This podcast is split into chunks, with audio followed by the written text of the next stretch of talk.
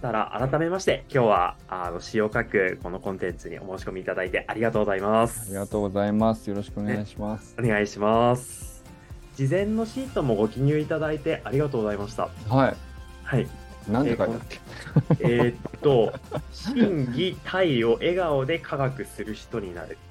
はい。はにい。つながる言葉をさたくさん探したいって書いてあーなるほどっていそるうんだですねけ。ど、いや、それに偽りはないです。はいはいこの「真偽体を笑顔で科学する人になる」ってこうモテ作さんのエッセンスがギュッとなんか詰まってなんかモットーというか詰まってるなっていう印象すっそうごでいすね受けてるんですけどはい。はい結こ構気のに入ってるんですよ。この言葉がこう出来上がるまでというかこの言葉にまで凝縮されるまでこの密度になるまですっごいいろいろなストーリーだったり、 はい思いあの気持ちの変化だったりとか気づきだったりとかあったとうん思うんですけど、うんうんうん。この真偽体を笑顔で科学する人になるっていうのはどういういきさつでそう思うようになったんですかまとまった答えってこの場でパッと話すの難しいと思うんですけど、ちょなるほど。っと思いつくままにこの、なんていうか、ある種、はいえっと、キャッチフレーズっぽいはいまとめ方なんですけど、はいこれ、あの、去年の夏ぐらいにですね、はいあのこれまた走りの学校のオンラインスクール生で、はいえっとライフセルフコーチングをなりわいにしてらっしゃる寺石由香さんという方がいらっしゃってはいその人のコーチングセミナーみたいなのを受講したんですよ。はいでそれで、あの人生の目標はとか、はいそれを定めてじゃあ今何するのみたいなそのコーチングの、まあ、はいノウハウからいろいろこう、まあ教えまあ、夏休みの集中コースみたいなので教えてもらう機会があって、まあ、そのワークみたいので、はいあまあ、じゃあ実際どういうことしたいかなみたいなのをこうなんていうか、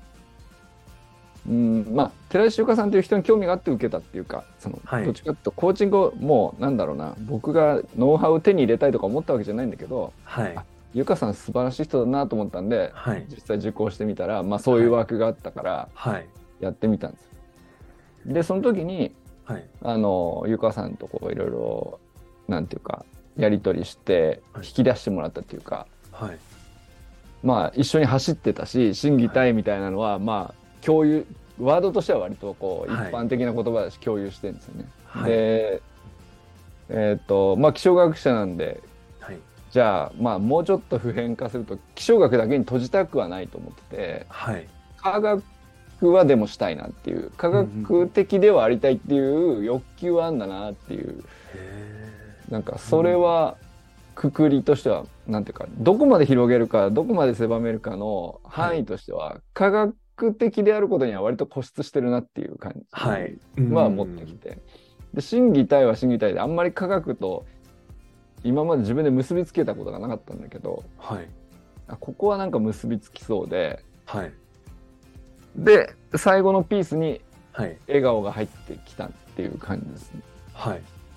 なじゃあ何のためにっていう目的としてはそのはい審議体を整えるのはまあよ良さそうげなことである一般的に、はいで科学的であることもまあ記者学者なんだからはいまあまあしっくりくるっていうかそういうこと言いそうだよねって自分でも思うし周りも期待するっていうか,、はいうんまあそこまではハマるんだけどじゃあそれに加えて僕のキャラというか、はい僕ならではなぜそういうふうにしたいのかっていうのは、はいできるだけ上機嫌で笑顔でいられる時間をはい長くするためにはいっていう目的が笑顔にこう入ってるっていうああ感じで整ってあこれでいいんじゃないかなみたいなそこ目指してておけば、まあ、軸としてはだからうん今後いろんな興味で、はいうんとまあ、走りじゃなくてさ階段駆け上がったりとか、 はい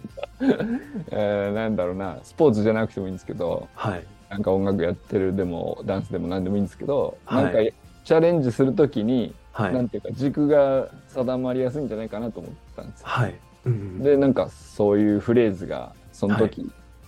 まあ、ゆかさんとのコーチングの対話の中で定まっては出いてきたっていうはいいきさつですね。なるほどなるほ どなんかそのゆかさんっていう人に興味があってなんか申し込んだっていうのが、なんかすごいモテ作さんらしいなというか、 そうですね。ね、すごい、きょ興味プラス応援って いう、そのなんか応援も含めて、多分お申し込みになっているのかなって僕はすごい感じていて。そうですね。はい、そうですね。あのー応援も確かにある。だけど、はい人助けだと思ったつもりはなくて、うんうんゆかさんが実際学んで、はい、なんていうかな、スキルとしては、うんうんはい僕割とその、コーチングのスキルみたいなのって何回かいろんなセミナー受けたことがあって、はい。なんだろう、お知識としてはもうんう、ある種知ってるっていう状態ではあるんですけど、はい、うーんまあいろんな好きな人から学ぶとその都度こう色が違ってこう入ってくる感じなんです、うん、まあなのでえっと、あゆかさんもいいんじゃないかなと思ってっていう、はいでまあもちろん一部は応援の意味もあるっていううんそういう感じです、うん。確かになんか助けてあげるっていう感じではないですもんね、モテそうで作すさんっていつも。うんうん、ボランティアで。ではないです、ん決してうんうん、確かに。うんそれもすごい伝わってくる。はか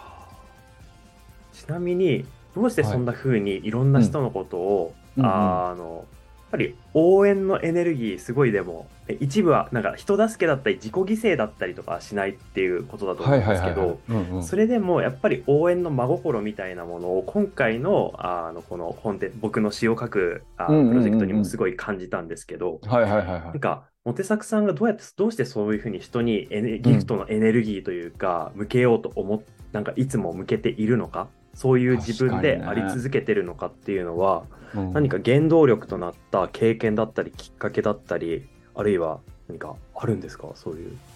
やー確か昔にからですかいや全然昔からじゃないです、い、つからなんでしょうね、えーなんだろううーんでもここ数年は特にはいはっきりしてますねそれは、うんなんかそっちの方が明らかに自分のためになるなっていう実感があるっていうか、はいあのーそういうことをやってる時のはい自分が一番パフォーマンスがいいっていううーんのを理解してる感じがしますねなんかうんいや数年じゃないなもうちょいだな5年ぐらいはそういうことやってると思いますうーん僕が出会った頃にはすでにそういうかねあーそうですねあのお時は客さんのあり方もうでしたし、うんうん、うんなんかあっちゃんだからとか特別そういう感じではなくて、はい、まあなんていうかああなんなんか基準があるわけじゃないんですけどアンテナにピンと引っかかった人に対してはすぐそういうふうに、はい、なんていうか、はい付き合うように自動的になっちゃうっていうか。へえ。かといってそな。んな分け隔てなく全部誰が誰でもっていうふうにしてるわけでもないですね。なあん、かそうなんですね。うんななんんかそのなんていうか相手が求めてないのに入入り込んでくっていうこともしないようにはい。したいなっていうかそれうん結構相手のためにならないことが多くて、あ、そうですよね。うんうんうん そこをかけ違えるっていうか踏み違えてはい。あなんか残念っていうこともちょいちょいこう割とあったんですよね多分ね。うなんん。相手に求められてないけど応援応援と思ったらはい。なんか全然こう噛み合わないみたいなはい。でも最近あんまりそういうのないですねはい。だからなんかすごくあっちゃんもその一人だってのも俺間違いないとは思っい。あ、てるし、ありがとうございます。なんかはい。それあっちゃんがそれをもう分かってては受いけてくれてるだろうなっていうのも、はなんい。ていうかこっちもさなんていうか確信がっていうか、はい。うん。心配してないっていうかはい。いや、本当におっしゃる通りで。なんかそんな感じですね。へえ。なんか僕が僕なりにねモテ作さんがこうんうんう例えばこうやって申し込んでくださってる背景だったり想像を馳せたりとか、はい僕も僕でするわけですけど、うんはいなんかそれより1段2段何段かわからないですけどさらに俯瞰した視点からなんかモテ作さんなんかこう見てくださってるような印象がすごいあっあて、ーそうそうですかなんそうかなんですよ。特にあっちゃんの、うんうんとこうだろうなとかああだろうなとか、うんあんまりそのようん余計な想像はしてないと思います、はい、うんうんなんかああーちゃんだと思ってはい、あの普通に一瞬なんですねていうかうん、なんか次の瞬間にポチってました ねへえでもなんだろうな別に応援するる気持ちあってもあの、はい特にそれ今いらないかなと思ったらスルーしてたとも思うんですよね、はい、うんうんううんんやっぱそれ5万円だろうと5000円だろうとあんまりそこは、はいなんていうかどっちでもあったとしても、はそれはいまあ、うん、いらなければいらなかったと思うんですけど、はい。ああポエムかとうーん。なかっ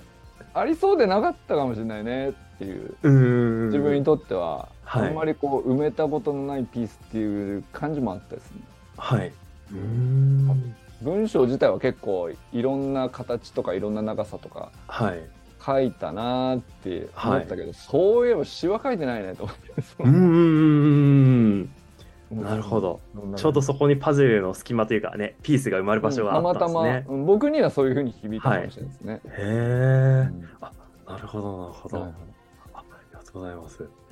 ちなみに、今ちょうど人によって、そのピンとくる人に、そういうふうにこう、あの分けへ、あの、なんだろう、すごいオープンハートで接してくれるみたいなモードはいにはいはいなるってお話だったんですけど、うんうんそのピンとくる感覚って、もっと言語化したら、うん例えばどんな人か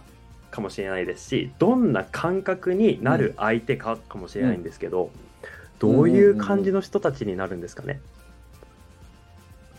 そうなんでしょうねそれは聞かれるまではか考えたことないねう今ん一生懸命考えてます、 ありがとうございます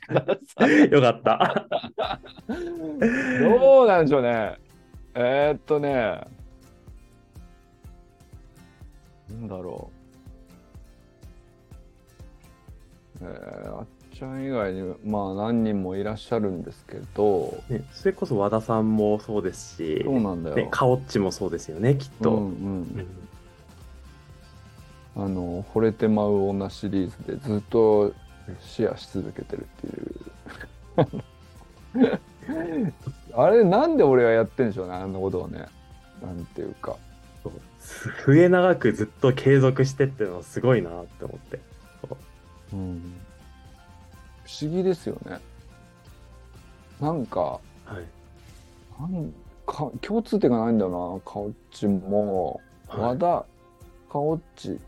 あっちゃん。共通点ないね。なんか、まあ、それぞれみんなす素敵なんだけど、はい、なんでしょうね。なんかその人たちにと対面した時だったりとかうん会った時とか、んやってることを覗いた時とか、出してるエネルギーとかに触れてモテサクさんがどんな感覚になるかっていうところには共通点あるんですかね。うーん。うーん。どうなんだろうな。うーん。あ、思ったより出てこないね。あ、多分まあ一つは、はい、あの、使ってる言葉には割とこう、気使ってるかもしれないですね。あの、書き言葉でも喋り言葉でもいいんですけど、はい、割となんだろう、言葉には、はい、なんていうかそのあアンテナに反応してはこう多分せん自動選別がかこう勝手にかかってるんですけど、はいその時にうん言葉はかなり見ている気がしますうんうんどういう言葉を使ってるかっていへえうなんだろうなでも特定のさなんかよっぽどポジティブとかっていうとも限らないしうん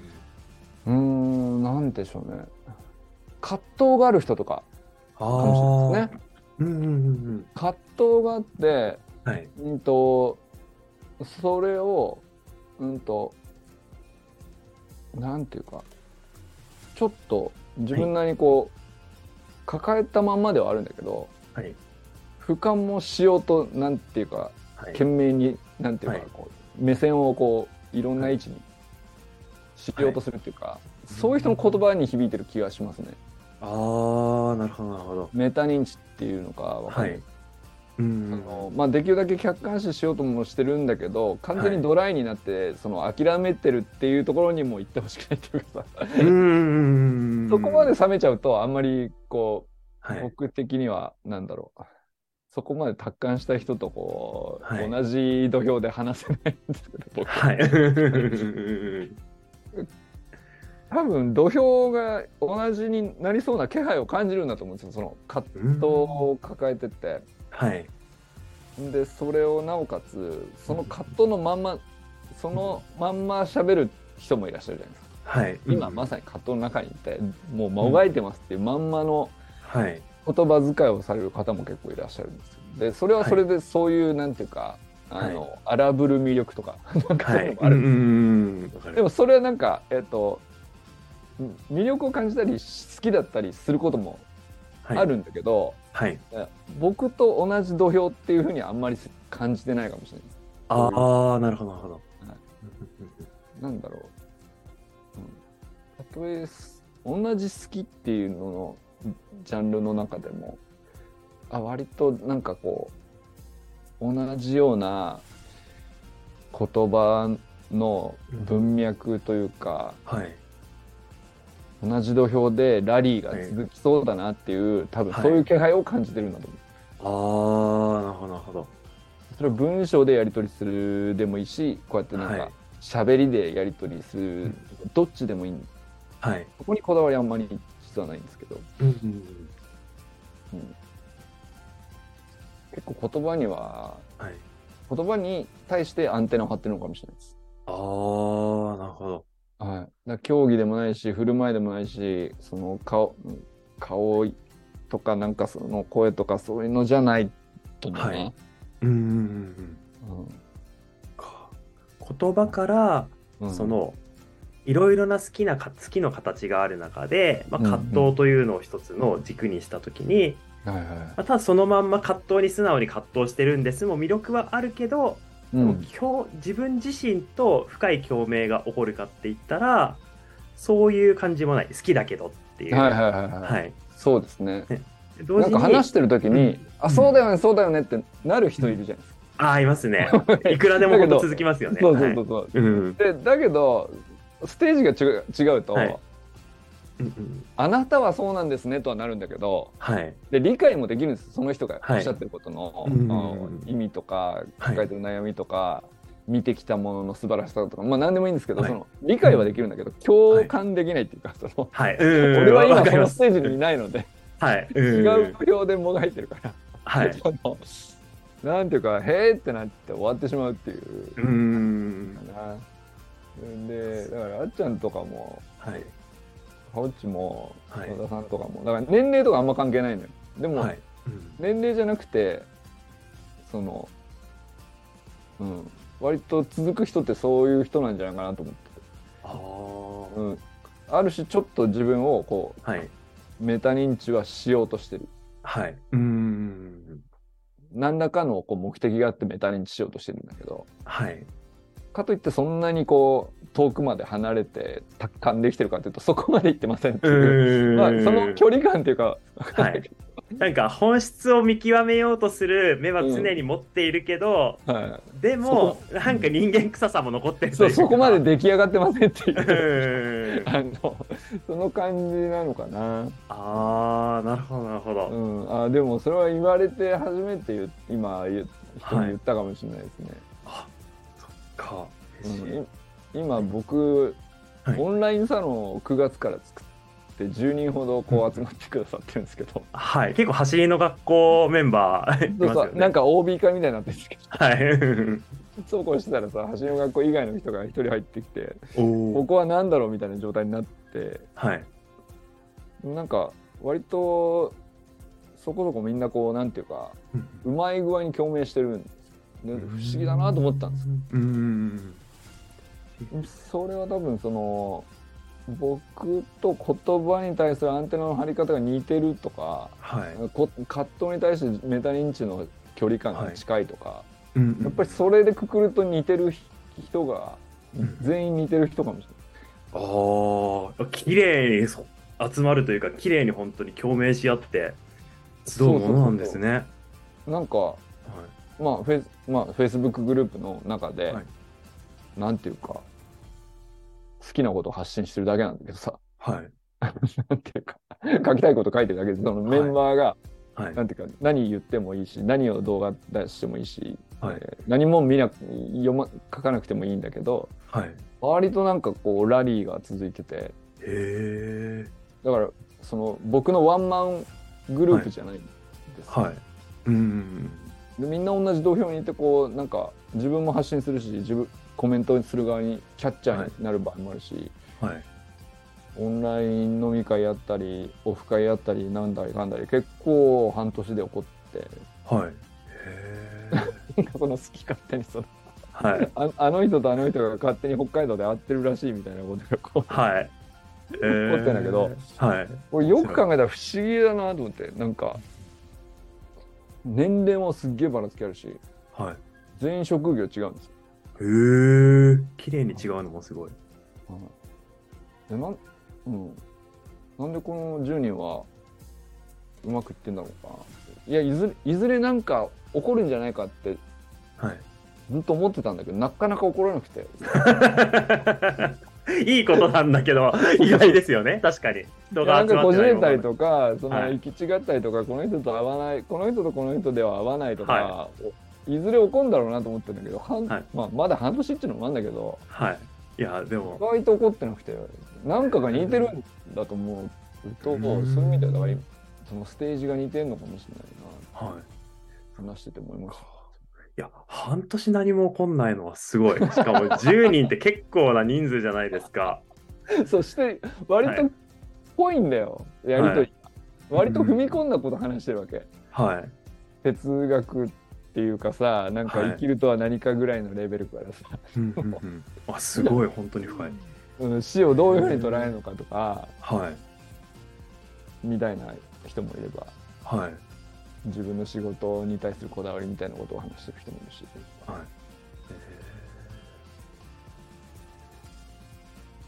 そうですね、まあでもちょっとそんな感じがしましたはい。 あーすごポいエムになるかどうか今非常に不安です大丈夫です。それは僕が、あの、僕、心配するとしたら僕が心配すべきことなの で、そう。ご安心ください。そうなんか僕も、あの、うん結構こういうのをやるとき、もともとは、どう、どうまとめようみたいな考えすぎちゃうたちなんですけど、ななん、か逆に、それをしすぎない方がというか、うんなんか流れに任せる方がいいもの書けるなっていうことで最近ようやく腑に落ちましてあーなるほどそっかえ結構、はいポエムを書くっていうこと自体はストーリーライティング以外にも割と前からやってらっしゃったんですか、いえ前はほとんどやってないんですけどうんあの去年と今年一人ずつあの友達人生の岐路にいる人とか葛藤の中にいる人にとかうんうんにとなんか2時間ぐらい Zoom とかでじっくり話す機会があったのでうんはいちょうどやってみたいことだったから ちょっと実験台になってもらってじゃないですけどこっそはいはいはりいあそういうことねはい、なるほどこっそり詩を書いてあなんかうまくはいっい、て、手はずが整ったら、もっとこうラッピングきれいにして、はい、広くみんなはに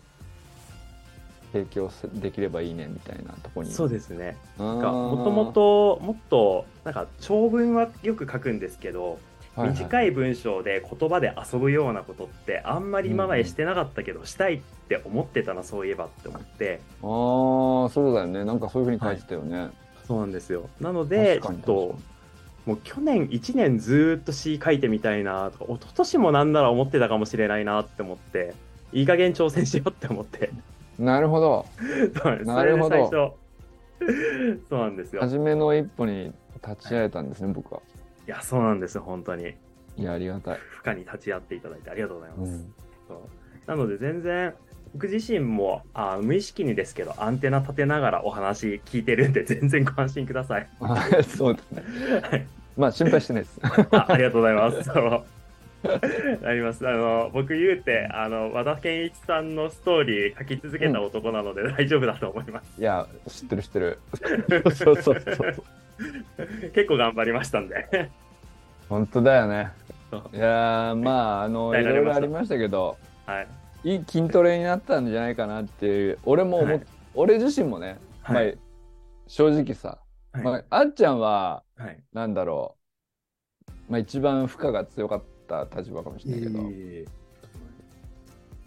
あのー無事ね私もはい私事なんですけど、い私もあのーこの2年、はいえーなんていうかお手伝いしてきたんですけど、はいまあ、この3月ではいあの一ただのオンラインスクール生に戻るとおおお疲れ様ですすげえあの、うん、そうそうだから僕もあのあっちゃんはいが1年やったじゃないですかはいまあ僕はいもあのタイミングでお手伝いとしてはここまでかなっていうふうに思ってたんですけどはいこれもう1年やんないとほんなんかせっかく作ったけどこれパッと手離したらすぐ壊れちゃううんうんうんっうてんいう状態だったんです。あの、はい山本さんとも結構多分やり取りされたと思うんですけどはい山本さんそのねあの、ほはい本を書くだけじゃなくて、僕からあの僕が作ったお手製のしいろんなシステムを、はいはい自分で扱えるようにみたいな引き継ぎをはい全部山本さんが一手にやってて、はいすごいで現場にも出られてたんではいこれ今手離したら山本健太を見殺しにするってことだ壊れるまで見守ってね壊れるのを目の当たりにすることになってしまう。もう一年だなっていう感じで。うんまあでも、うん、無事、そうっすね。ああ、よかったですっていう、なんか、うん。こうバトンをは引い、き継いで。そうですね。だから僕は2年かかったんですけど、はい、もし面白かったですね。なんかすごいハードなトレーニングだったなっていう。はい、 なんかそうですよねうん、筋力ついたと思う。あいろんな筋力が。 だ誰よりもついたんじゃないですか 本 当お手作さんいなかったらっていうのはだってぼ僕でもなんかそれは予感してしまうというか、ああ。うんそう なんだよね。で、俺じ、そのじ、なんていうか、おごりはいでもなく自覚があるんですよ。 はいで、多分誰よりも俺が分かってるっていう。はいうーんすごい。そっか。じゃあ、3月で、その、一スクール生のに戻るっていうのは、まあ、本当にお疲れ様でしたってこともあるんですけど、まあ、はい橋井の学校にとっては、うん。モテ作さんの力にもう頼りっきりにならなくてもやっていける力うんうをん培ってきたっていうすごい喜ばしいことでもあるんですね。多分、そうですね。まあ、あとは、はい。社員さんはい増えたのと、はい。まあ、なんか、急に増えたからって、パッと新入社員が5人いてもねっていうのが、今年前半あったんですけど、はい。さすがにみんな優秀な方なんで、はい。へ1年もやればっていうのもあるし、え。うん、新入社員5人ってすごい大きくなりましたね、なんか。そうそうそうまあだから別にそんはな、い急成長あがのすごい。はい。あっちゃんとか僕でやってた頃みたいに本当になんていうのはい。うーんまあボランティアじゃないですかほぼねそうですね。 99%ボランティアみたいなさ、はい。ゼロじゃないんだけどみたいな、そはのい。一応いただいてはいるけどなんで、はいなまあなんか払った側は払った気になってるかもしれないけど実質的には、はい。まあ、これボランティアって言うんだよっていう状態じゃないですか。そうでしたね。うでんそ。れがあの2021年でしたけどはい。まあなんかちゃんと給料払ってはい。あのちゃんとした給料払ってちゃんとした仕事ができる割とその、もうし割となんていうの本当に新入とかじゃなくて、しはい。ある程度他で経験積んできた仕上がった人材をこう集めて、はい。へまあ、5人揃っているのはで、いまあそれはなんかだいぶそこはステージ上がったんじゃないですかね。ーあ、すごい進化というか、だうんうん大躍進ですね、本当うんに。うんすごいなあまあ、それでも大変そうでしたけど。 はい。うんまあトップが和田さんですからね。そう そうそ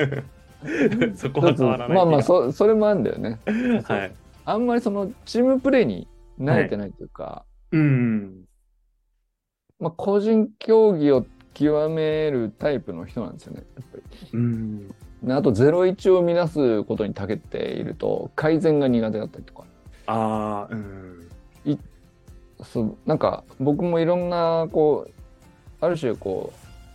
学べたのは、01が得意な人にとって1から10ってすごく難しく感じるもんなんだなっていう。うーん。で10から100みたいな、まあ、はい僕どっちかっていうとその10ぐらい、はいある程度こう仕上がってるものを10から100にするみたいなところはいを仕事にしてるっていうか、はい。そういうところが得意だからこういうことをやってるみたいなタイプの人間なんです、はい。だからなんかゼ0から1を生み出すのはすごく憧れが あるんですよ、はい。なんか天才に見えちゃう、えーもう一つすごいなって思っちゃうっていうはい。自分にできないことができるっていうね、よよくね、やっぱ思うのは自あ分にこうないいうものこ持ってとるからか魅っ力てでいうのはなんかすごく腑に落ちましたよね、うーん。うん自分にないものを持っている人ではあるけどそれはなんかこうその人の得意分野がそこであるっていううんなんか、うん、フラットなねそうですねすごいなあまあなんかその作業とかはいプロジェクトとか取り組みとか夢があってこういうふうにしたいとかっていうのがはいある時にこういうふうにこう人の調子が現れたり、えーはいある時急にブレーキがかかるってこういうことなんだみたいのがいろいろ見えて、はいそっかそうでまあなんか一段落ししたんでしょうね、だからなんかそのポエムとかっていうのも、はいあのーその一段落のスポットにはまったのかもしれないですね。あーなるほどなるほどうん、ああここだなーっていうのはあったのかもしれない、そのタイミングに僕にはた,、たまたま合ってたのかもしれないですね、ああ確かにこう、ねそのどすっごいてんやわんやしてる渦中にポエムって言っても素通りしますね多分うんそうだねそれどころじゃなかった時期もあるから正直それどころじゃない時期多々いやわか想像できますはいうんうんあーすごいな一えっ、と10ぐらい出来上がってるものを100にするっていうのは、を仕事にしているところがあるってことだったんですけど、それって普段の研究の仕事がそういう性質のなんか業務なんですか業務というかやってることなんですかそうですねなんかあの科学ってはい、全般そういう側面があるるなって思ってるんですけどはい要するになんていうかどんな分野でどんなこうなんていうか自分オリジナルのアイデアを思いついたところで必ずそれに関係する過去はいのはい誰かがやった関係ある論文とか研究とかうーん前に積み上げられてる知識知識だとかけ経験だとかっていうのがはい必ずあってそれを下地にしてその上に自分のアイデアがもうちょっと先に行けるんじゃないかっていうことをはい確かめに行くっていう作業なんですようー科ん必ず。0から1ってありえないんですよ科学の場合。確かになんか論文とかもね書くにしても他の論文とかからの出典とかソースがないとややっぱりこうとんでも科学になりかねないというか、ね、そうですねなりかねないというか、あの断言していいんじゃないですかね、だからもうとんでもない、うんうんうん、それ科学と呼ばないっていう。うーんうんそうですよねえっと根拠がないような中でのね今現時点で分かってることを整理してそこはいの、それとの関連をまとめた上でそれに対してまあアンチテーゼでも全然いいんですけどはいでひっくりそれ間違ってるようでひっくり返すっていう研究だとしても必ず過去の知見に対するリスペクトがまずあってその土台の上に、あのこういうふうに考えると実はここの部分に関してはこういうふうにひっくり返せますよっていうのははい必ず0から1じゃなくて。うーんなんていうか過去の失敗の知見があってこそこ,、この話が成り立つよってういううん展開をするっていうか、もう10から100どころじゃなくてもう本当になんていうかはい1億から1億はい1にはい1段つ、積み上げるのに、 はいあのー何十年もかけるみたいな、はいうんそういう作業に近いですよね。だからその差分って本当に意味あんのっていうぐらい、はいえー小さな1ステップなんだけどその小さい1ステップを、はいあの何十年もかけて一生懸命みんなでやるみたいな、はいそういう世界なんで0から1をやるっていうのは科学じゃないではいうんすそもそもその時点かそれってこう時にやりがいとか人によっては見えづらくなってくる時期とかもありますかやっぱりこう生み出すってこう快感じゃないですか。そうだね。そうだね そうそうそうそれこそなんていうはか、い文章もさはいあのーなんていうか例えば科学のはい僕が今まで研究してきた知見とか知識とか経験とかあります、それを本にしますだったら、はいもう自分の中に言葉は10100あるんですよ、はいでそれを本にしますっていう文章の書き方ってはい10を100にする作業なんですよねはいうんそのもともとあるものをさらに進めるための作業なんですよ、はいゼロから1じゃないんです生み出してないというか、新たにそうですね。うんすでに存在はしているっていう。そうそうはいでそういうことは繰り返してこういろんな作業をしてきたでいろんな文体にも、多分長さだったり、誰向けとか、子供向けだったり、大人向けだったり女性向けとか、い、ろいろやったけどはい。そういえばポエムって01にしかかもしれないって僕の中あ でそうなんですねそ確かうに。僕の中にもなんかよく分かってない、まだ、はどの言葉が自分を表してるのかがよくつかめてないみたいな、うんふわふわした状態なんですはい。うんでも明らかに自分の中の何かしらをこう捉えないとポエムにならないと思うんですよ、そのそうですね。うん。それはそこはなんか掘ったことがないなっていう感覚はあります、確かにコーチングともまたちょっと違った側面もねきっと見えてくるでしょうしね。そうですねそれこそだからコーチングはもう一段上でしょうね、うんその1から10とかっていう話なんじゃないですかね、はい。ゼロではないですね確かに確かに。その今の自分はどうですかをちょっと、はいなんていうか客観視するとかはい。っていうところなんでしょうけど、うん。まだねはい。ないからねポエムの場合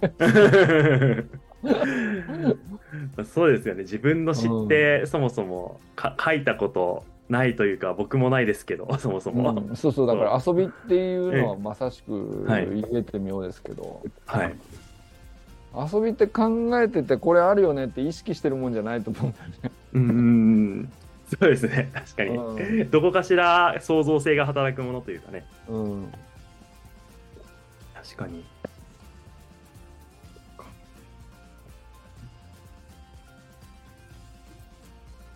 ちなみに別作さんはもともとからはいその科学の道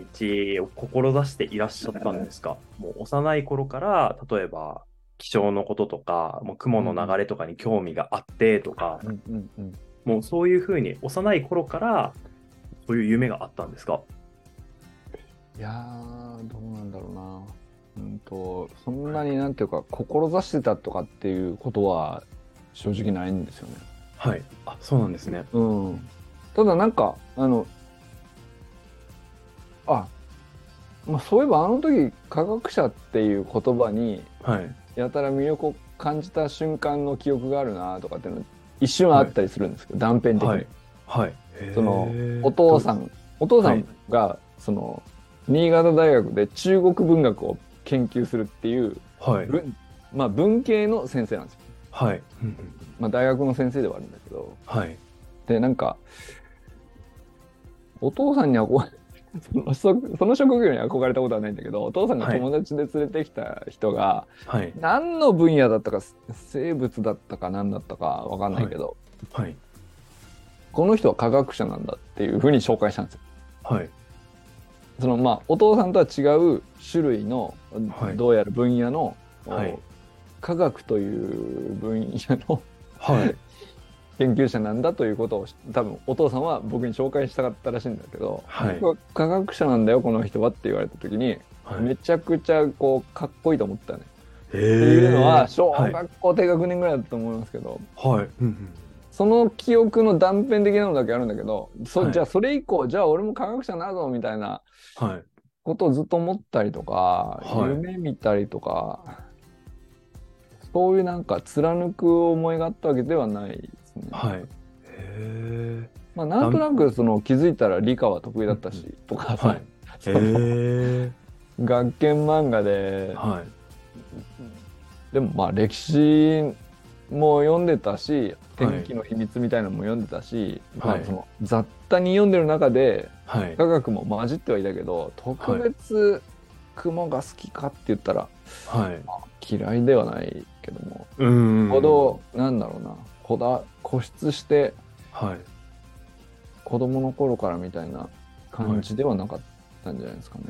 へうん学ぶこと自体は好きだったんですかその学研の漫画とかで歴史とかもってお話ありましたけど。あー学ぶことっていうよりも友達が少なかったです。あ、そうなんですね。めっちゃ意外ですね。 なんか超意 外。180度今と違うじゃないですか。そうなんだよね僕こうやってはいおしゃべりができるようになったのがーはい。大学デビューなんですよ。あ、そうなんですね。へえ。もうほんとなんかはい。なんていうの科目というよりも,、もうまあ、ちょっとき音も入っててはい。しゃどもり症っていうか、まあなんていうか喋、れないから友達とこう、友達になろうっていうコミュニケーションが取れなくて、はい。あの全くいないわけじゃないんだけどさやっぱりこうは一い人になっちゃうわけよ。はい。 うーん、いや、僕もそういうとこ出身なん で、想像できます。一人になっちゃって、はい。でなんかスポーツ野球やりたかったけど、はい。一人で壁に向かってボールを投げる以外のことができないとかそのはい仲間集めて野球やるみたいなところまでたどり着かなかったりとか、はい。うんまあそうするとこう結局図書館で、えー学研漫画読んで、えーはなんだろうなあとは「裸足のゲイ」読んで江戸川はい乱歩懐かしい読んでみたいなはい。感じがこう記憶としては強いかな。はい。うんへそうですね。まあそんなだからでもむさぼるようにあの本もこの本も全部読みましたよみたいなほど本を読んでるわけじゃないけどやっぱーはりい。。一人でいるから本ぐらいしか相手にするものがなないぐらいな感じなのかな学ぶのが好きっていううよりはそっちにはい。なんだろうはい。結果的には、はい。うんもう当時としては、なんかこう、友達になろうよとも言えないから、なんか何かと一人になることが多くて、じゃあどう時間過ごすかって言ったら、まあ、一人で壁打ちとかずっとしてるのも限界があるしっていうことで、う そんな何時間もできないからさっていう、ね、体力には限界がある し、飽きるしだったりとでか冬はできないしねっていうね、確かに確かに、まあそうです野球やりたいだけで壁打ちがやりたいわけじゃないですしねそうなんだよね。ねで、まあなんか、うん。まああとは一人でできることってあと何があるんだろう。なんか草むらにこう、はい虫取りに行ってもせいぜい潰せる時間って1、2時間じゃないっていう感じ。そうなんですよねな夏にんしかかこう一人で楽しめるところあってもこうね共有できる人がいるといないとだとなんか違うんですよね本当ねうん確かに、何をやって時間を潰してたんでしょうね。なんていうか別に鬼ごっこやってた記憶もあるんだよ。そはのい誰かと。はい。で友達ゼロだったわけじゃないんだよ、決して。はい。うんうんまあでも同学年には結構はい。何度かいじめにもあったりとかしてて、あそうなんですねうんまあ時期に時期次第なんだけど、まあ、はい。だからそうするとこうえっ、と近所のはい。低学年の年下にあのなんていうはかい こいつらを面倒見てるっていう体にすると割とその居心,、居心地のいいコミュニティあポジションがそうそうそうポジションが生まれるっていうか。うんうんうんあなんかあのその子の親からもうん。はい一。目置かれるじゃないですけど、はい。い、つも面倒見てくれてみたいな感じではい。うんうんうんうん。あここが一番なんていうかはいあ。のポジションとしてはいいなってなってたかもしれないですねあとはねあー、なるほど、なるほど。か。そうそれは結構あるな うん。だから喋らなくてもなんていうか一番大きい人を頼りにしてくれるみたいなのあるじゃないですか、うんわ ちっちゃい頃ってかりますわかりますなんか自分よりそのちちっちゃい子たちって何喋るかとか気にしないですしねそなうんそかうそうそううんうんうん。確かに。言葉じゃない交流がそこにはあるから。うん、まあだから本と人間関係的にはそういう時間が多いっていうはい。まあだからそれがどこに科学者に結びつくかはだからあんまり科学は正は直その小中高で何してたかっていうのは、はい科。学に結びつくことはあんまりエピソードとしては多くないんですよね。うん。あ、そうなんですね。うん、まああ、のただ理科が得意だったことは事実としては割とあったので、はい。もう結構小学生の段階からですか。そうっすねそううっすね、ん。これはまあある種の素養だったんでしょうね、ううん。ん、あんまり自分で意識してこう科学者になろうと思って理科を勉強したわけじゃないけどさ、はい。勉強を頑張ろうみたいなことを思ってない時からはい。なんだか理科だけこうちょっといい、おおー。うん。それは無関係じゃないそうですよねなるほど。僕も中学校友達がほぼいない時期にああうんの暇つぶしに英語の辞書英和辞典読みまくってた ら割と英語できるようになったっていうのあーやったながそれ それも記憶あるなはい。だからすごいなんかあったなそんなこ通とずるもの感じたというか。 そっかあれってみんなやるわけじゃないのか、あそうですね。辞書は見 たみんな見たいものではないみたいです。僕らはちょっと、ちょっと変人ああ今言われて思い出したわ、俺もやってたそれやってました。多や分っぱ暇な人がやることだよな多分そうですね。暇でやることなくて、みたいな。なんか趣味とかに打ち込むのならそれもあるかもしれないけど、なんか僕は当時そういうのも特になかったから、じゃあせめて辞書でも眺めてるかじゃないですけど、 あーって感じでやってましたそうそうあれ無限にさページがあるもんだからさはい。そうなんですよね。で文脈とか必要ないからそうなんか適当にページパッて開いて見れそまうすどっからでもねスタートできるしねいや確かにそれやってたね、俺もやってたよそれね初めて 会ったそういう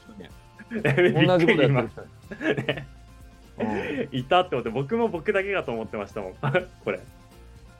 うん、まあ唯一違うのはそれ俺やそれで英語得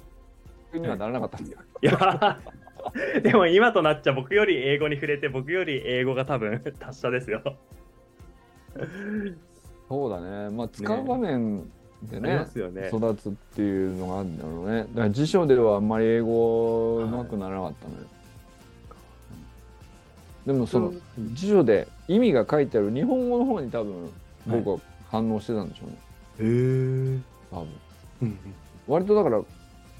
今その言葉で固執してなんか相手のはいどういう人、会う人会わない人みたいな判断、アンテナみたいなアンテナ張るみたいなことうん最初言ってたけど、はい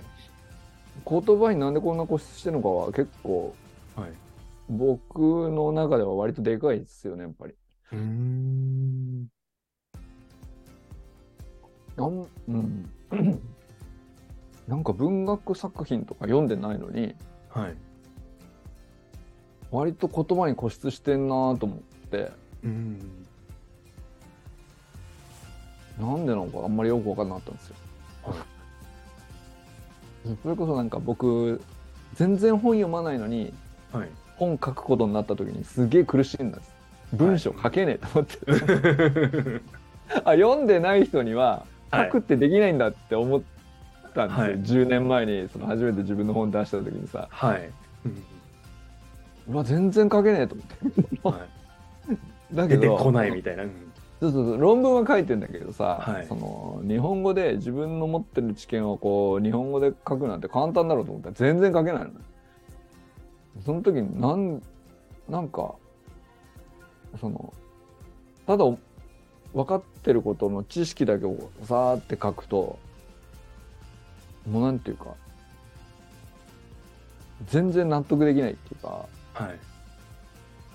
要するに別に大して悪くもない文章が書いてあるんだけど、はいその時に初めてこう俺すげえ言葉に固執してんだなと思って、うんその自 分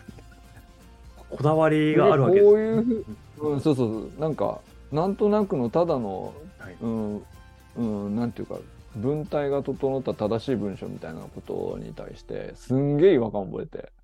全然ははなんていうか筆が進まないっていうかさはい先行けないわけよそのうんうん全えこういうのじゃない全然違うみたいな感じで一行入ってその先が全然話が進まないみたいなはいこと、症状が起きてその時初めてそのめちゃくちゃ言葉に固執しとるなみたいうんうんななんでなんだろうってずっと謎だったんですけどはい多分 だから根っこでなんかそのい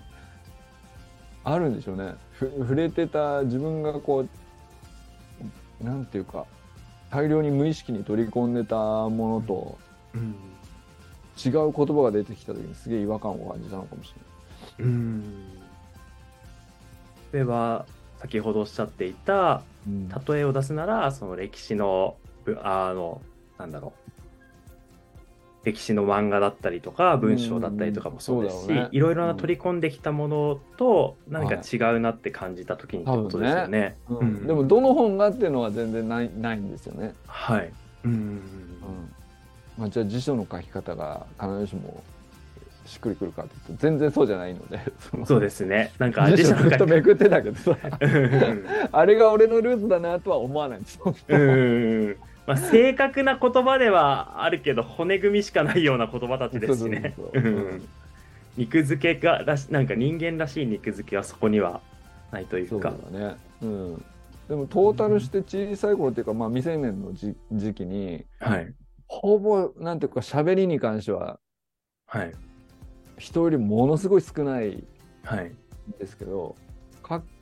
書き言葉っていうか文章に対して触れてるのは割と多分相対的には逆に多いんだと思うんですよね。はい。うん。でそこに対してこう潜在的に刷り込まれたこだわりみたいなのが、こはのい。ベースにあるのかもしれないあー、なるほど。な。その違和感その執筆中に10年前の執筆中に違和、うんあのかあ書き上がったものが悪くはないけど違和感があったっておっしゃってたじゃないですかはいはいはいそれは実際どんな風に落としどころがついていったんですか最終的にですか最終的には、はいそうそうだから僕文章を書くときに書いて書こうと思うと書けないんだけど喋ろうと思うとし書けるっていう、はいああなるほどだからあっちゃんに喋ろうっていうふうにあっちゃんがこう顔はがちゃんと思い浮かべば、はいそれを文章に落とすことができるんですよはいなるで10年前に書いた僕の本はあ娘に書けばいいんだと思ほどおお、うんうんう 全然できねえよとか言いながらこう、はい一応なんか過剰書きみたいな状態でこう内容だけ出してったんだけど、これが全然文章にならないみたいなのうん、で、はいこうもだえてたんだけどはい娘にこう4枚の漫画みたいので、こうなんか落書きしてこういうことやってこういうことやってこういうふうになるっていうことをこの本に書きたいんだよみたいなことをうん言ったん俺はい喋、ったはいでまあそれはその本の中の160ページの中のもうす3ページ分ぐらいの中身の話をししたんですよ、はいうんでお父さんはこういうことしてるよみたいなさはい何歳ぐらいなんだろう、えーになる56歳かなまあま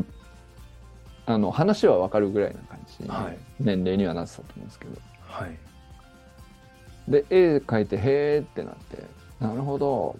南風さんがこういうことをすれば北風がやってきてこうなのかみたいなみたいななんかそのおお話的に絵本だったら読めるぐらいの年齢だから、はいそうそう絵本的に言うとこういう感じだよみたいな感じでこう喋って聞かせたら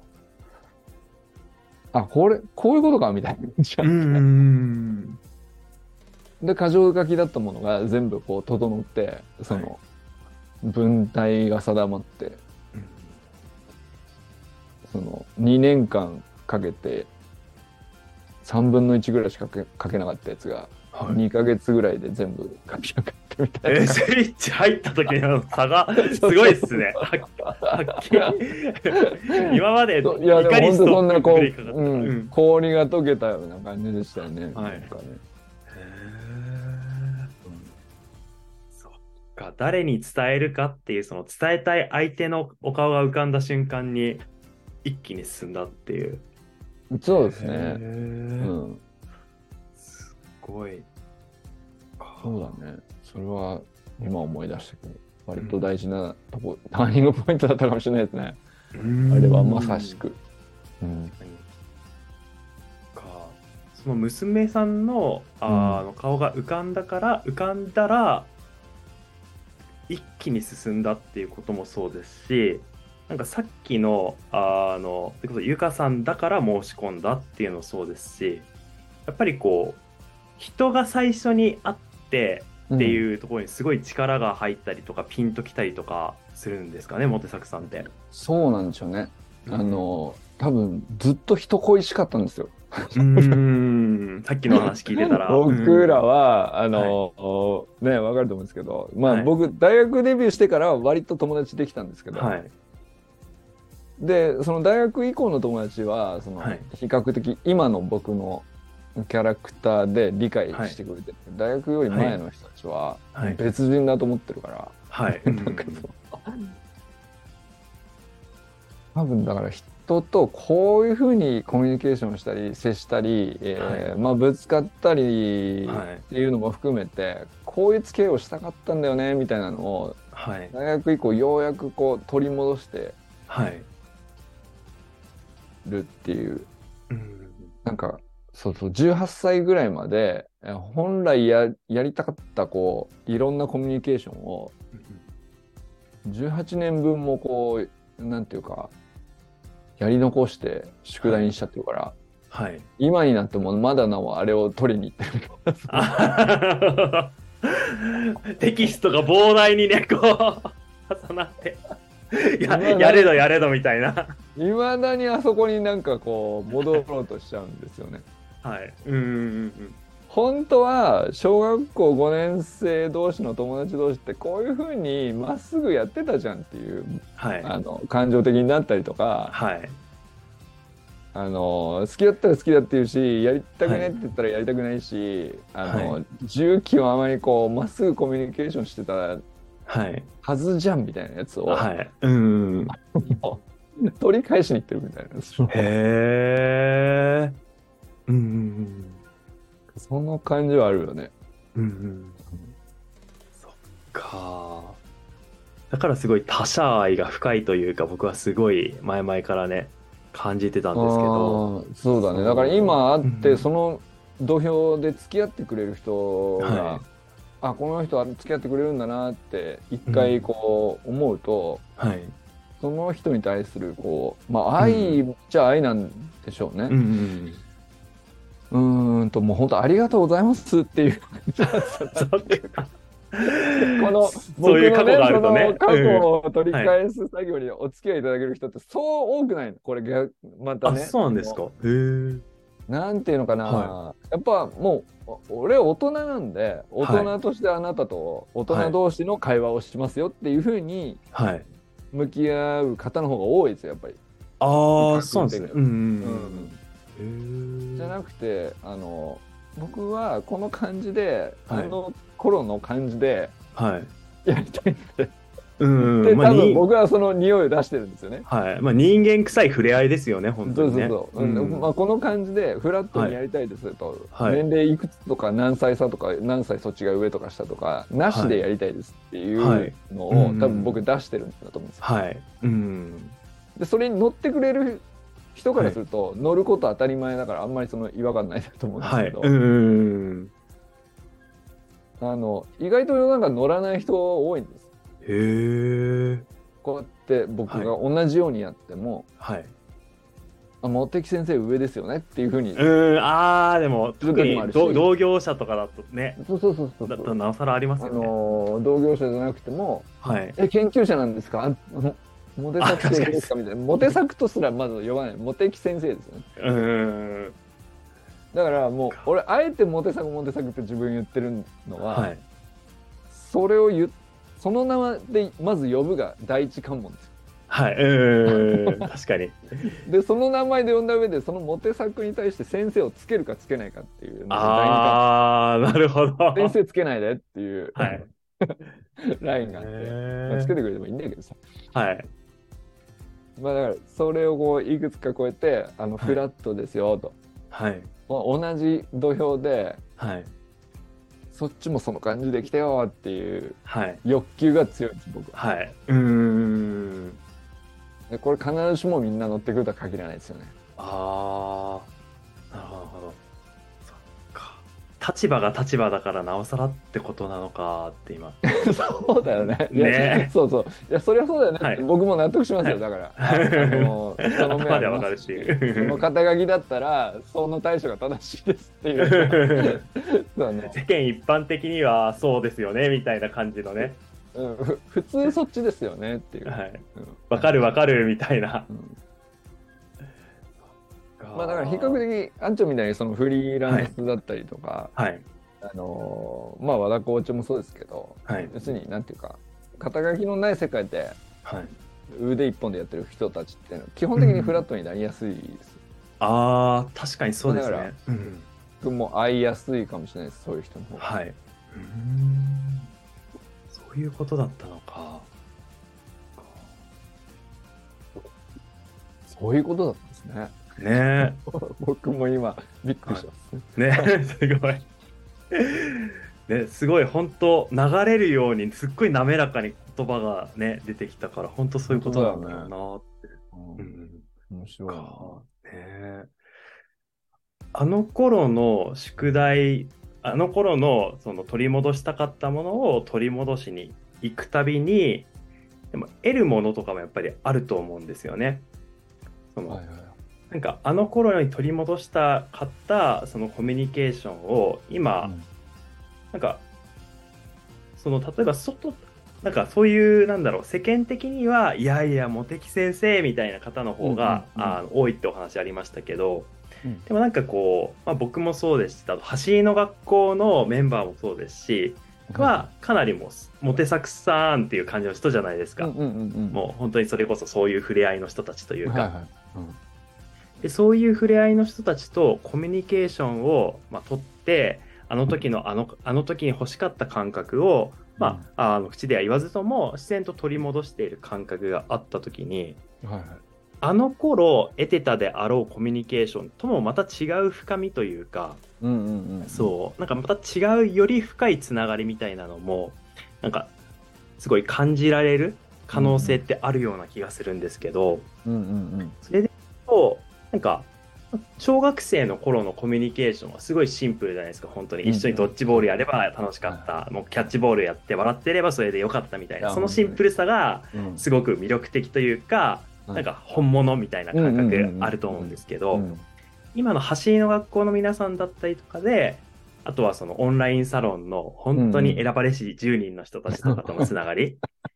そうだねはい、の中でコミュニケーションするとそういう取り戻したかった感覚が満たされていると同時により成熟した、うんかといってこう大人のなんか思考優位ではないはいはいはいでも成熟したつながりみたいなものそうも、だねうん感じられる機会ってあるんじゃないかなってそう思って、はいはいそうそのあたそりどうれですかねはそうでしょうね。うんまああの過ぎちゃった過去は比べられないんですけど、うんそうですねまあ、そこは間違いないですよね。うんうーんそのせいぜい再現できるのはフラットな関係にするっていうだけだから、はいそれ以外はもうやっぱりうん散々お互いに身につけちゃった知識とかさ、うんあの味わってきた酸いも甘いもあるか らそうですねそれ取り今更取り払えないので。うん結局そうだよねなんていうか再現できてるのはフラットなかん、対等な関係で対話してるっていうことだけでしょうね、あれ逆に、うんうんそれ以外は全部違ううんうんしうんまああの深い話になるなこの人と話してると哲学的になるなみたいに思っちゃう しね、はっい。ていうかうんその、うん。そんなこと思わないよねその小学生だったらあ、確かにね。いや高校生でも中学生でも思わないと思うんだようん。まあでもそれはそれでなんていうか、そう思っちゃうな純粋で取り戻してる感じではないなっていうふうにはなんていうか明示的に思っ感じてるわけじゃなくて、うん。今振り返るとあれを取り返そうとしてたんだなみたいになんとなく思えるっていうだけで、うん。違いの方が多いですよもちろん。そのうん。ですよね。うんか。そんな中で、そういう、まあ、 あ本当取り戻そうとしてるっていうのは無意識の感覚だったと思うんですけど、はいそういうフラットな触れ合いをしている時とかできている時で特に温度感同じでわ本当にすごいポンポンラリーが続くなっていう時ってうんうん小手作さんはどういう感覚とかどんな気持ちになったりするんですかいやー気持ちねうーんなんだろうなまあまあ今このあっちゃんとこう喋っはいてる時とはい同じですよね、なうんんで今この気持ちは何だろうっていうのはあんまりなんだろはい、う、甘えうんてるとしたら何でしょうね考えたことなかったですけどへえ なんだろうでもな全然、うんあの流れとかオチとか、はいえー区切りとかうんそういうものを感じないんですよ。うんうんうん僕あっちゃんと喋っててもそうなんだけどさ、はい他の人ともあ、はいこれでハマったなってなった時の喋り、うんうん朝明日の朝5時までいけるなってうんってずっとやってるっていうで ああ相手次第でじゃあまあそろそろ終わりましょうかってなるだけで、うんこちらとしてはもうあの明日の朝は5時までいけますよっていういううんへえ感じ、うんすごいそっかもう切れ目なく続く感覚みたいなのがあるわけかそうだねへーなんかその意味のあることを喋ってもいいし意味ないどうでもいいことを喋っててもいいし、はいうんどっちであってもあの無意味な時間とは僕は感じなくて、はい価値を感じてるっていう、ううなんかそれがこうなんていうか確信できてるっていうかさはいまあそうじゃなかったらさっさと終わってもうこのこのミーティング通して、 あの寝ちゃおうかなって思うはずな んだよそうです ね価値ないと思ってたらさうん睡眠ね三大欲求の方が勝りますよねそうそうそ確かうにそういう時では、まあ、うんこれ、あっちゃんと僕の今のこの時間に関しては、僕が頼んでお金払って、えいえいえポエムを作るっていう、まあ、ある種こはうい一つの目的があってやり取りしてるから、はいまあなんていうかそりゃそうでしょって外から見たら思うかもしれないけどいえいえなんかその感じ今のこの感じもはいそうだし全然そういう利害関係もなくはいあのオンラインサロンでもなくさそうじゃない、うんそうですなねくてもただのお友達でもそういう感覚で続く時があるわけですけどはいうんこれって全部こう感情としては一緒感情というか思ってることは多分一緒で、はいずーっとなんか意味があってもなくてもどっちでもいいからずーっと喋ってたりするっていううんうんうんうんへえそこに無尽蔵にエネルギーが湧いてくるんですね本当なんだろうねそうそうそうエネルギーをうん必要としてる感じがしないっていうか、うんまあ、実際には使っちゃってんだけど翌朝結構でぐったりするから、うんあ 後からね そうそうなんかも愛うにな一って通るり盛り上がった後、割とはいぐったりするから、エネルギーは実際に使ってんだけど、その時はそういう感覚ないんですねうん本当にその時はなんていうか疲れを感じないっていうか、はいうんまあ、やっぱりそのフラットな土俵に乗ってるっていうだけではいいいんですようん話してる中身とかにあんまりその、うんはこだわってないっていうかうん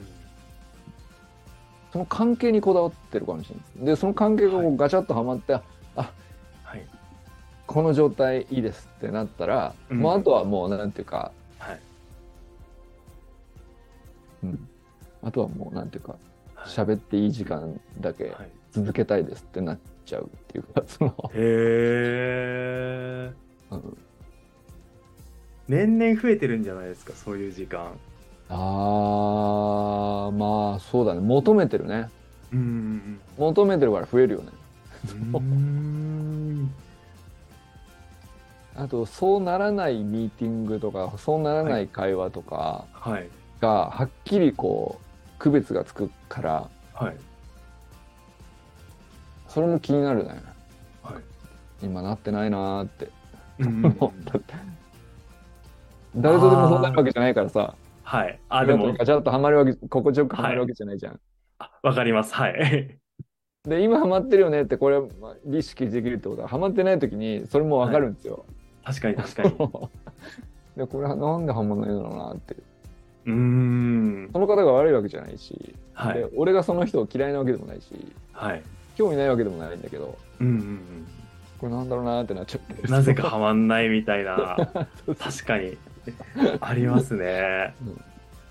そういう時結構僕焦っちゃう時割とあります あーなるほど。そうで最近はもうなんかあもうこれはそういうものなんだなってようやく 思えるようになったというかんあそそううないうんだ。感覚ありますね。そうそうだね。だからなんか、はい、そうそすごい沈黙が怖くてはい、あまさにまさに。喋りが、はいその全然その大学デビューする前の方がはい全然そのどもるしき音だし喋れるなんて全然できないよって時の方がそうはいいう感覚強かったですね。うーん自分がその話振ってとかはい。できないのうにん沈黙したらなんかすごく自分が悪いような気がしちゃって。ああ、わかります。うん。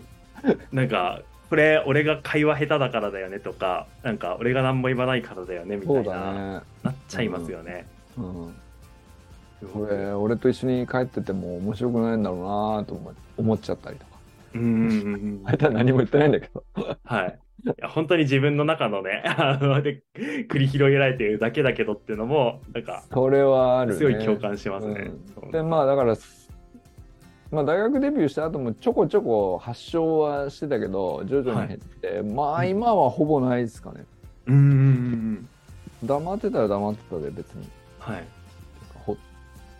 まあ、そのさっき言ったハマらないっていう状況はよく起こるけどはい。それこそなんかその観察しちゃうっていうかこれなんだろうなっていう、うんうんななんかそのそそういうところにも心技体はい。を笑顔で科学したい感じがあるんですよ。ああ、もうなんか、この言葉はモットーでもありながら、こう、眼差しでもあるというか、なんかそういう印象を今、ういただきましたうねまくいかないところほど科学の出番だと思ってるんですよ、 僕は。はい。あ、すごい。コミュニケーションでも同様なんですね。そうそうそう。 すごい。でなんかその科学に対する信者ではないんだけどね、実は。そのはい。絶対主義みたいな感じで科学が絶対だとは思ってないっていう。はい。振りかざすのも違うなとも思ってるところがあるんだけど、はい。うん。正しさとして振りかざすもそうのだでねもないっていう。うん、ただまあうん得意でもあるし、趣味としては、はいい、あのいい趣味だと思ってるっていうはい感じの距離感ですけど、うーん。うんその科学的に正しければ絶対あなたもこうすべきだとかそういう感じははい。一時期あったんだけど、あ、あそうなんですね。それ違うんだなーってなってうんうん。それからこへーうちゃんと距離を取れないとはい。逆になんかそれこそ本当にコミュニケーション下手くそになっちゃうんですよ。はもうなんかべき論ばっかりなんて正論とかべき論を、そのはいや感情自分にもあるのにさ、 はいそい。うん。の感情抜きにして理屈はこうだからっていうのを押し付けるっていうことをやっまあなんていうか、はいそういう傲慢さが出ちゃうっていうかうんうんうんうん出てしてね確かにでもなんかこう研究者の人とかってなんとなくこう突き詰めるとそういうイメージあるんですけどでもモテサクさんにはそういうなんかなんか理系っぽさみたいなそのなんかがっちりした感覚じゃなくてすごいあんまり感じなかったからこれまであのすごいなんか人間らしいコミュニケーションっていうかねそう、うんすごい取る方だなって思ってたから、はいそういう時期あったんだっていうのはすっごい意外 です。そうっすね痛い目に遭ってる結構なるほど、そうなんです ね。でついもだか甘いもってありましたけらど。ううんん、そうですね、はい。なんかその外に出てはい。えー、とコミュニケーションその自分の科学に対してはい。人に知らしめて、はい。えー分かってもらおうとするっていうところからスタートするんですけど、はいそれをしなくても済む立場の人もいらっしゃるんですよ。うーん。研究者同士で論文を書くっていう、まあ、プロフェッショナル同士でのガチンコのさえやってればはい。あの広く外に業界の外に出てって自分を分かってもらうみたいな活動しなくても、はい本当のプロはもう中だけでガンガンやってインファイトして、はい。それがプロでしょっていうはい。科学者もたくさんっていうか、まあ、そっちの方がメインです、うーん。あんまりその科学の世界から外に出てって、えっと科学を専門としない職業の人にも分かってもらうための活動をするとかって、はい。まあ、普通あんまり多くの人はしないんですよ科学者の中でうーでん。もそれをまあやる時にはい。最初にぶつかるところです、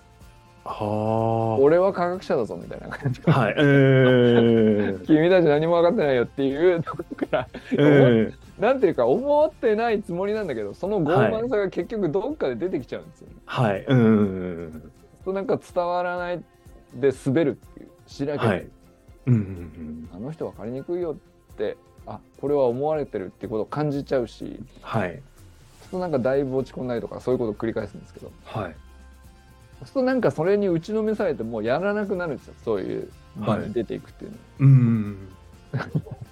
つまんないってなるうんこんなにそうですよね。さあうん別になだ誰に何を評価されるわけじゃないのにさわざわざ出てって喋ってさ一生懸命分かりやすくと思ったのに、すんげえしらけて滑っちゃったみたいなことが、うん。こんなに頑張ってんのにいいことねえじゃんじゃないですけど、本当って。なるんだよね。うん。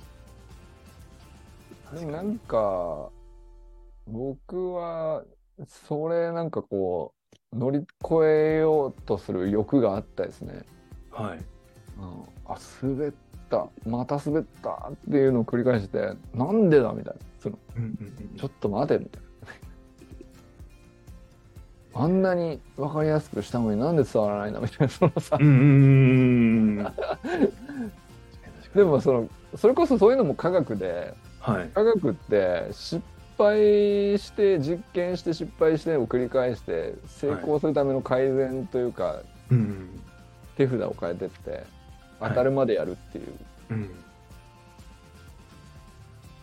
まあ、それも科学ですよねなんかねうんいや99回失敗したけど100回目にやっとこれ当たったなみたいな。これたまたまたまたまなんですよでたまたま当たるんです、本当にはい。うんたまたま当たる時があってはい。また99回失敗するんだけどはい。 100回目にまた200回目にまたたまたま当たるんですけど共通点がこう3回4回5回とかって本当たまたまの成功が重なってくると徐々に共通点が見え始めてあこれ再現性を出すにはここを抑えればいいんじゃないかみたいなのがだんだん見えてきたらそれって結構科学の法則を見つけるのと近い作業なんですよはい。うん。で成功法則とかは言わないけどはい。対に失敗するポイントだけは分かるようになってきてはい。その90回失へー9回失敗っていうのを繰り返してから、はい。もう絶対これだけはやっちゃダメだなっていうのがはい。割とこう避けれるようになってくるとはい。打率が上がってくるんですよ徐々にああ、なるほど。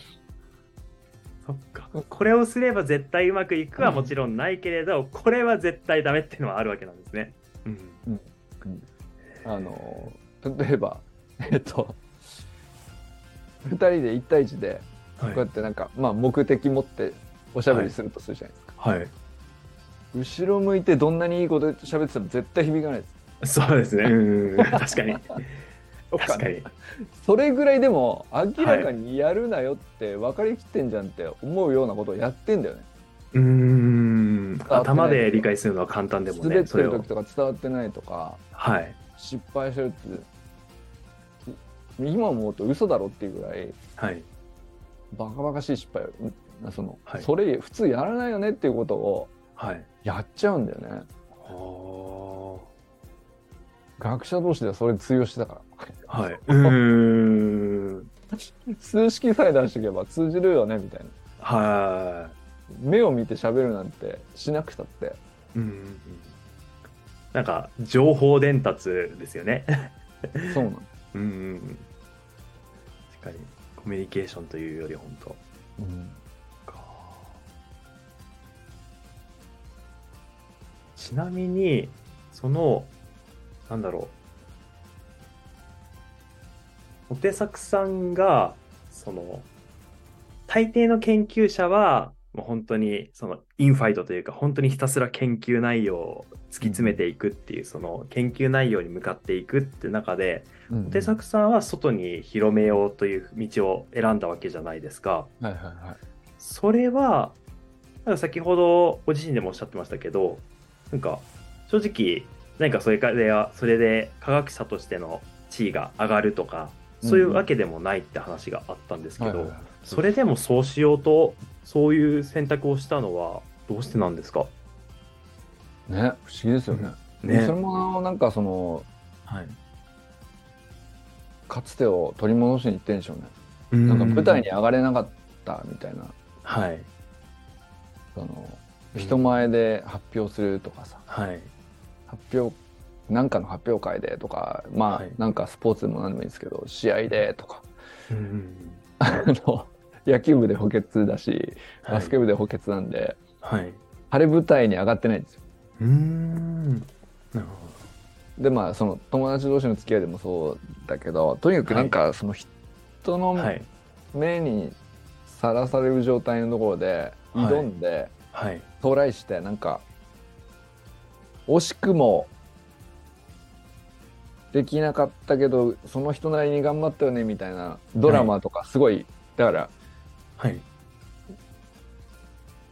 熱湯甲子園とか好きなわけよ見てて、うんはいああいう舞台に憧れるんだけど、はい別に野球だけじゃなくていいんだけどなんかその挑戦して舞台の上に立って、はい失敗した人に感情移入したり、はい成功した人の努力が報われるところに感動したりみたいなのはい散々憧れてるのにそういう舞台に自分は立ってないっていう、うーん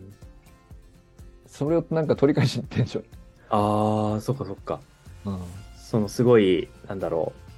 ここ感情移入する場所でもあり憧れの場所でもあるけどなんか外から見ているだけの状態っていう感覚があってというかそうですねなんか自分もその上がろうとはしてもね、うーんねずっと上がりたかったはずですけど、はいそういうチームチームにまず所属する勇気がなかったしうんねそそもそも人とコミュニケーションが最低限取れていないので、うんまあ、チャンスがな巡ってこないんだよね はいそうそういう時代をこう18年間過ごしてからはい相当強烈にコンプレックスになってるんだろうねうーんでコンプレックスリベンジですねはいそのまあだからそのフラットになりたい欲求とか、はいえー誰か伝える場面があってつなんていうか知りたい人が集まってステージを用意されるって、はい一応世の中に存在しているのにで上がってむしろ上がってくれる人が少なくて困ってますみたいな 状況になるんですよはい、うん科学者の人なかなか外出てきてくれないんでみたいなさああなるほどなるほど人足りてないんですってななるわけ、うんうんうんいいんですか上がっていいんですかみたいな感じなんですよ俺あなるほどなるほど倍率めちゃくちゃ適 倍率めちゃくちゃ低いわけうんうんうんあなるほどここれだったらいいんだったら俺行きますけどみたいな感じになって、はいうんうんで、うん、かといってじゃあその倍率低いからって誰でも上がれるんだけど、はい簡単かっつったら簡単じゃないからそれね、ハマるよね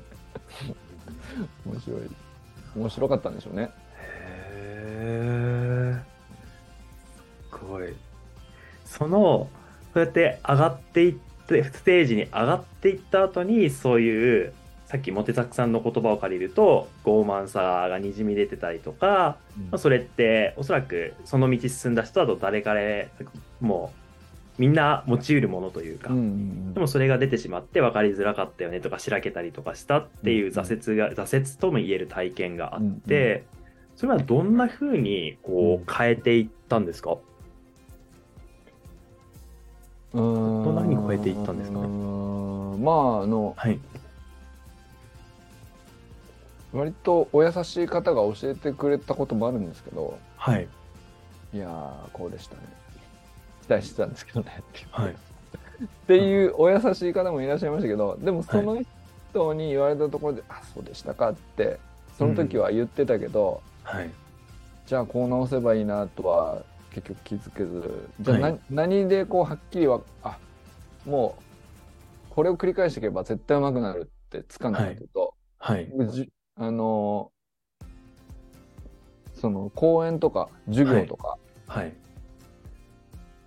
全部その自撮りで録画するようにしたんです。うーん2011年に YouTube チャンネルを開設したのは、はいそのために開設したんはいでへえ YouTube 黎明期ですね本当す、 本当にね先の頃から やってるね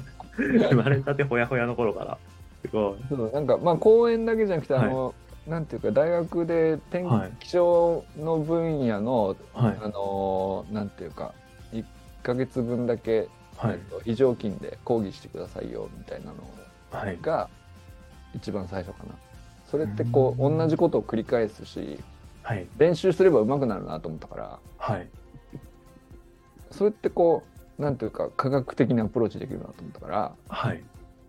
トライしてはいまあその滑るじゃないけど生徒が寝るっていうのではっきり分かるんですよ、うん確かに基本的に確かにすなんか雰囲気は静かだけど 確かにね眼差しと全かわか然響るいわてけなでいすよね全同じ内容を喋ってるのに全然響いてないっていう、はいでまああのいろんな実験をあの実験のデータを取って比較しないといけないんだけどデータを自分の記憶にたど取ると、はいあやふやでちっとも進化しないからはい録画してその録画した授業を見たんですはい、うん、それを繰り返してたへえそれですね、かそれはもう回数重ねるほどうんこうこういう曲線でやっぱり上がっていきましたかなんかそうですね実感があったかなかったかでいうでと、うん一気にギュッときたっていうのはそんなにすぐに来なかったんですけど、はい、手応えはやっぱあり,、ありましたよねはいなんかうん、あの一回一回はい、前よりは良かったかなっていううん、前回よりマシだったかなっていうのはがい、割と手応えあって、うんやっぱそのビデオ見てると見てらんないのよそはい、あ自分でもね、はい、の何回えーって言ってんのよとかさうーん、人の発表聞いてる時にはねえー、多いなこの人とかうんだらだら喋ってんなとかそう思ってんだけどはい、こんいなにざ自自分分も言ってんのみたいな感じうでん、あそういうことかと思って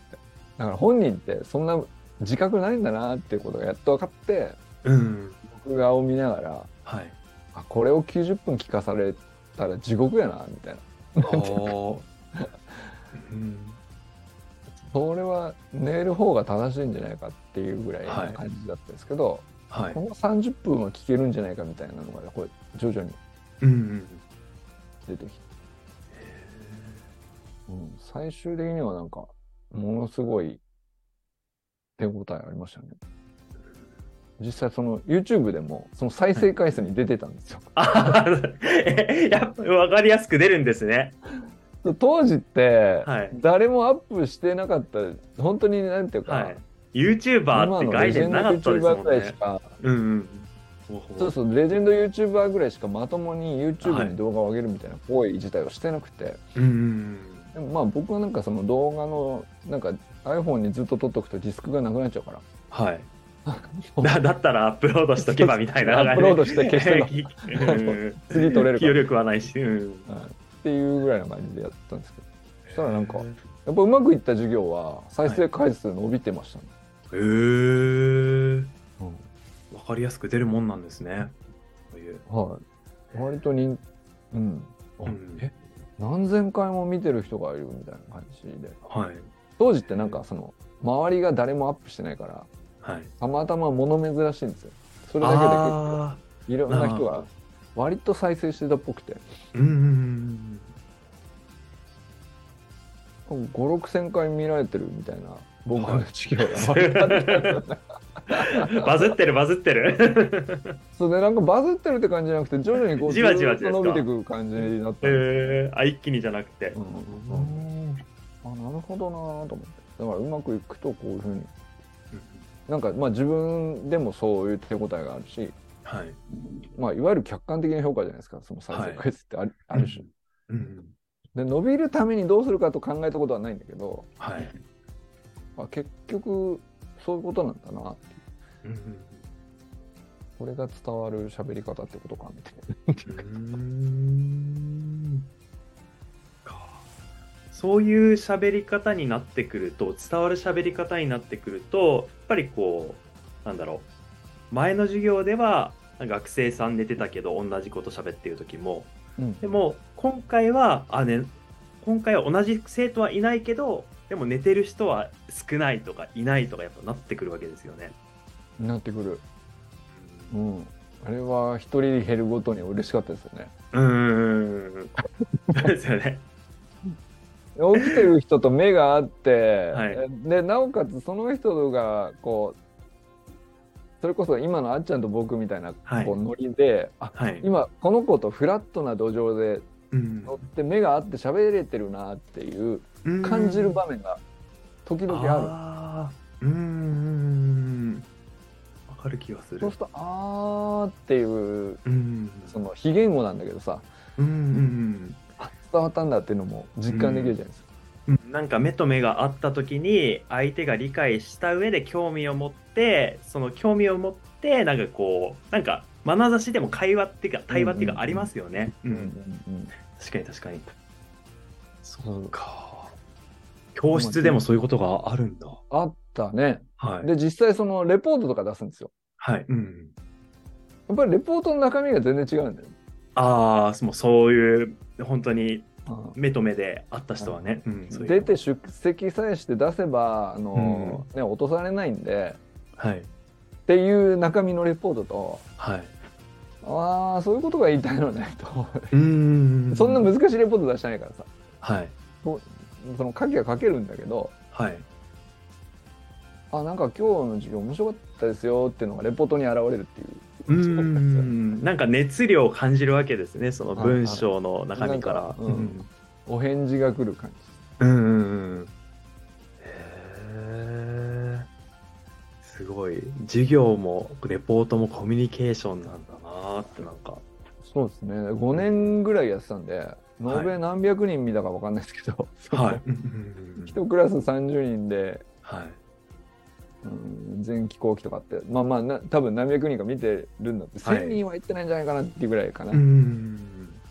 思うんですけど、まあ、最終的なここに1年2年ぐらいのところはもう、はいものすごい楽しかっへたえ楽しんでるよ、うんうんうんうんうんへえそれはやっぱりこう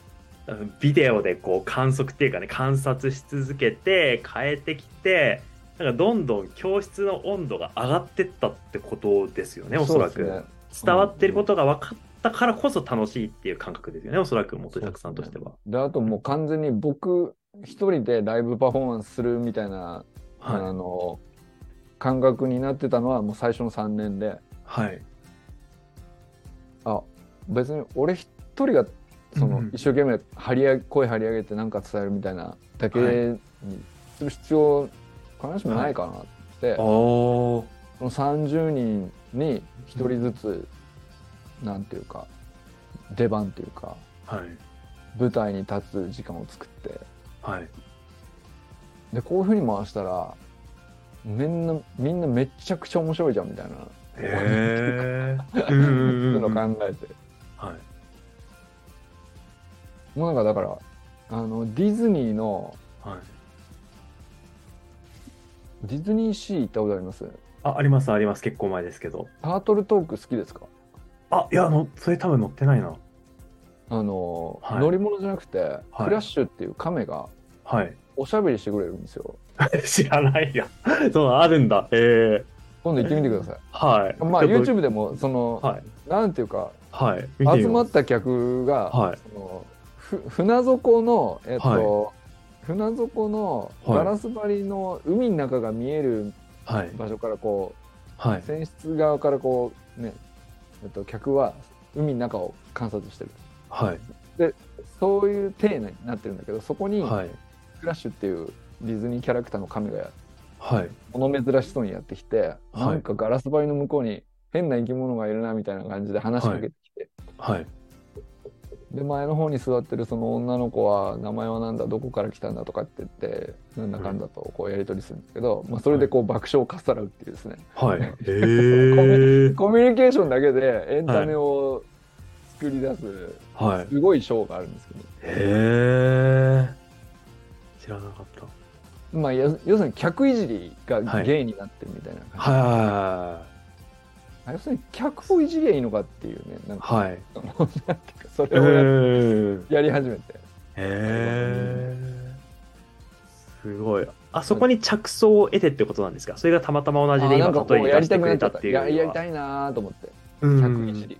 う客いじりやりたいな、まあまあちょいちょいやってたんですよその反応のいい生徒がいると、はいその話しかけてやり取りしてはい。あれですよこうですよみたいなのに対して、はいうん。周りにこうシェアしてなんかこう雰囲気を良くするみたいなはい。それぐらいの喋りはやっとできるようになってきたけどそのはい人がメインっていう状態をなかなか作るのってうん大変な、はい。あー俺が立ってあいつらが座ってるっていう状況がもうそもそもこれダメだとへえ。うん全員を立たして俺が座ってるっていう状態にしてとかおお すごい逆に順 逆逆にねみたいな、はいそうそうそう全員そのステージを用意してこう5人ずつ前に出てきてはい順番にこう聞いてる側が